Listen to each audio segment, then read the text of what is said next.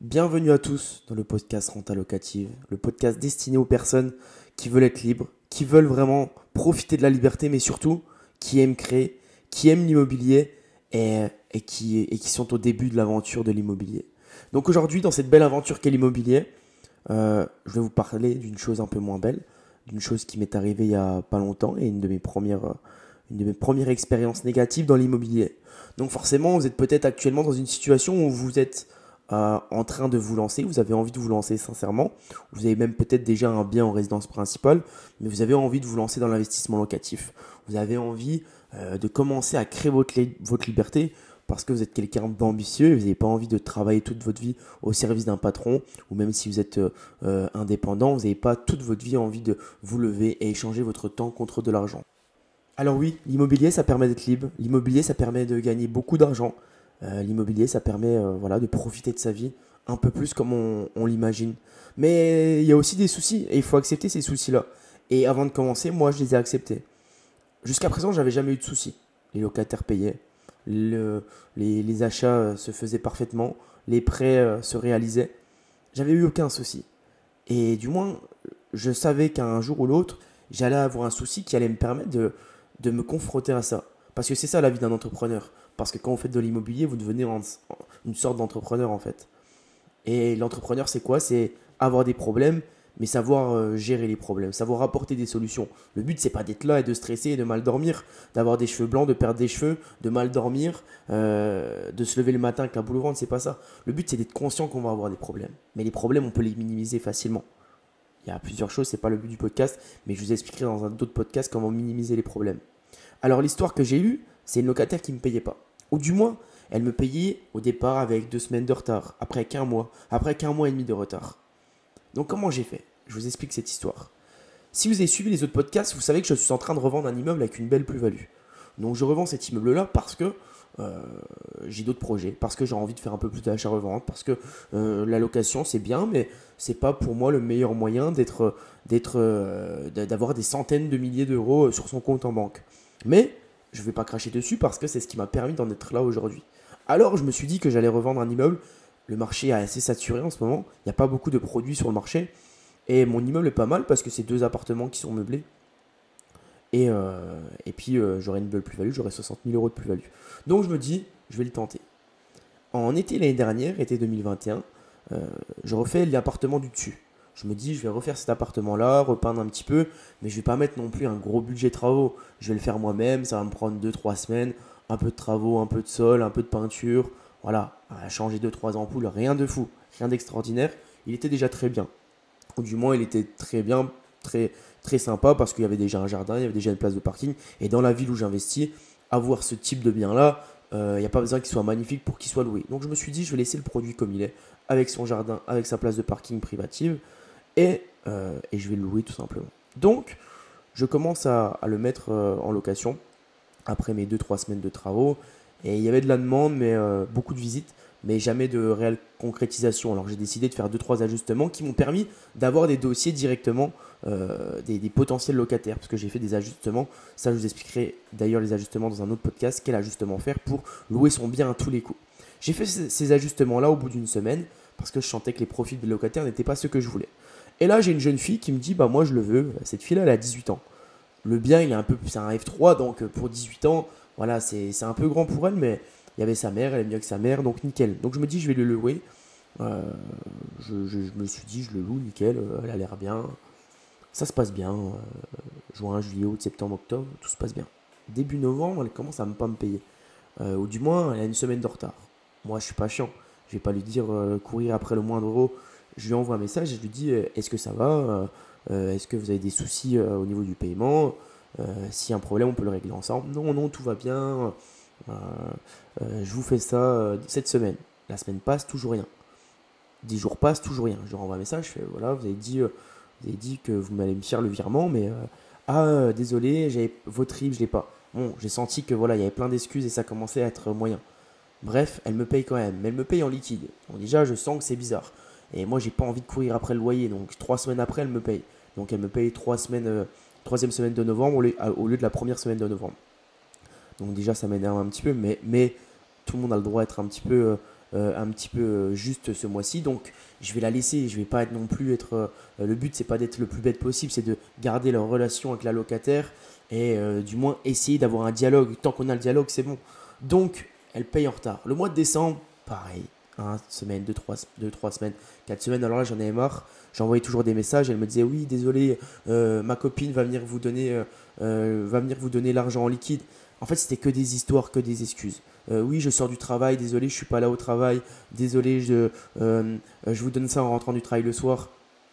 J'appelle sa mère. Je dis écoutez, voilà, madame machin, votre fille, ça fait deux mois, elle, a des complications à me payer, je sais pas ce qui se passe. J'ai pas envie de savoir ce qui se passe, mais moi je veux juste qu'on me dise il est où le problème et qu'on règle ça rapidement entre nous. Euh, ah oui, désolé, euh, j'arrive pas à, lui parler. Elle est en pleine crise de je sais pas quoi, d'adolescence un peu. Elle a 18 ans, 19 ans.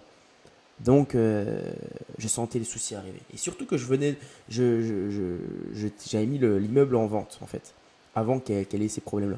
Donc, j'avais mis l'immeuble en vente et puis j'avais des acheteurs potentiels. Et c'est comme c'est mon meilleur ami qui m'achète, j'avais pas envie de vendre l'appartement là à mon meilleur ami alors qu'il y avait des soucis de paiement avec la locataire qui me payait un mois en retard, trois semaines en retard. Et je courais après l'argent à droite à gauche. Donc, j'ai appris qu'elle a plus de travail, j'ai appris qu'elle parlait plus à sa mère, machin. Ce que j'ai fait, je lui ai envoyé un message, j'ai écrit à sa mère, je lui ai dit écoutez, en fait, le but c'est d'être sûr de, vous quand vous parlez comme ça. J'avais du dialogue avec sa mère, moins avec la fille.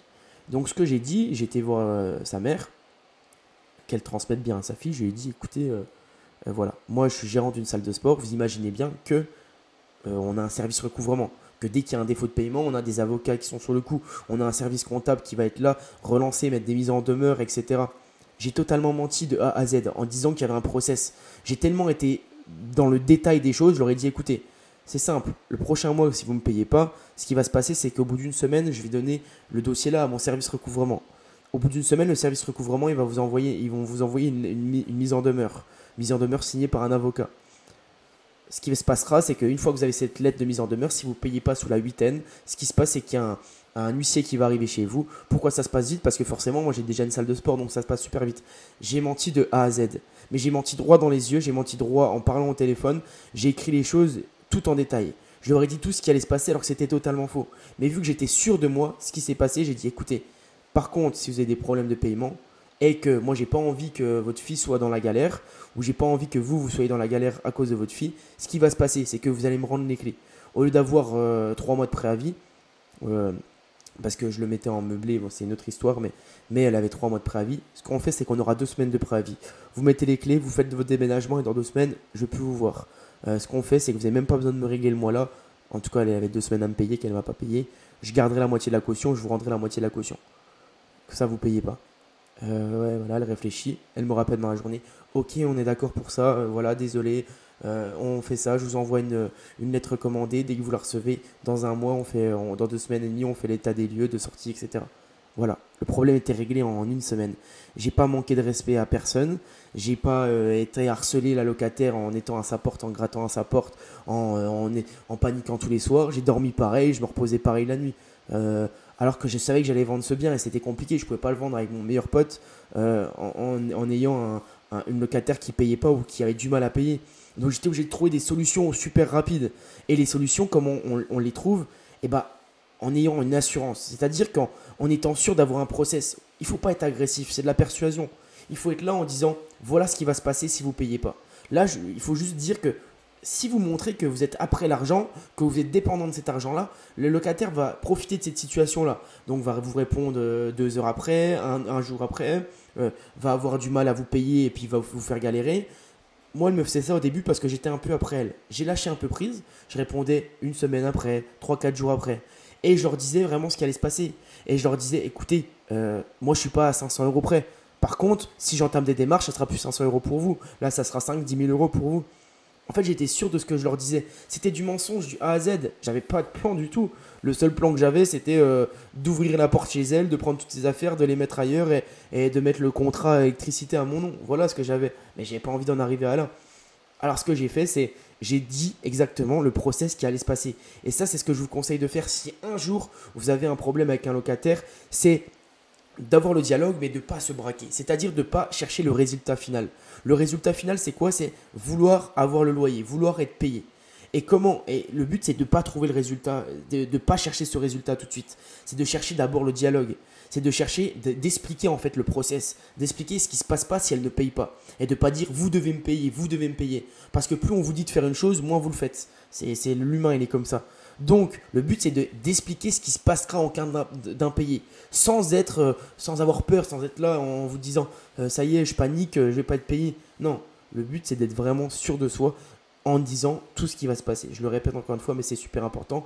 Et c'est l'assurance que j'ai eue par rapport à ces deux personnes-là qui m'ont permis, bah, en deux semaines, d'avoir l'appartement libre. Aujourd'hui, l'appartement est libre. Je suis avec mon meilleur pote, on leur fait un petit peu, on, leur, on, on leur meuble mieux pour le louer et on fait la vente fin février. Comme ça, il sera loué avec un, super locataire dedans et puis, et puis on n'aura plus de soucis. Donc voilà, voilà comment gérer un, locataire, voilà comment gérer un problème si jamais vous l'avez. Le but, c'est pas de paniquer, c'est de faire euh, des stratégies bien définies. Dans le prochain podcast ou dans un podcast qui arrivera prochainement, euh, je vais le tourner juste après, je vous expliquerai les étapes nécessaires pour, euh, pour choisir son locataire. Parce que moi, je n'ai pas respecté ces étapes-là. Il y a une ou deux étapes que j'ai sautées et donc ça a été un petit peu un préjudice pour moi. Euh, je l'ai payé juste après. donc, euh, donc voilà, si le podcast vous a, vous a, vous a plu, vous pouvez laisser une petite note sur la plateforme que vous êtes, vous abonner avec, si vous êtes sur Apple Podcast, il y a le petit plus en haut à droite, SoundCloud, vous pouvez juste vous abonner ou Spotify, vous abonner également. Et voilà, si vous laissez un commentaire en plus de ça, bah, c'est super. Donc je vous souhaite une bonne journée, belle soirée et belle matinée. Donc on se revoit bientôt pour, euh, pour un nouveau podcast.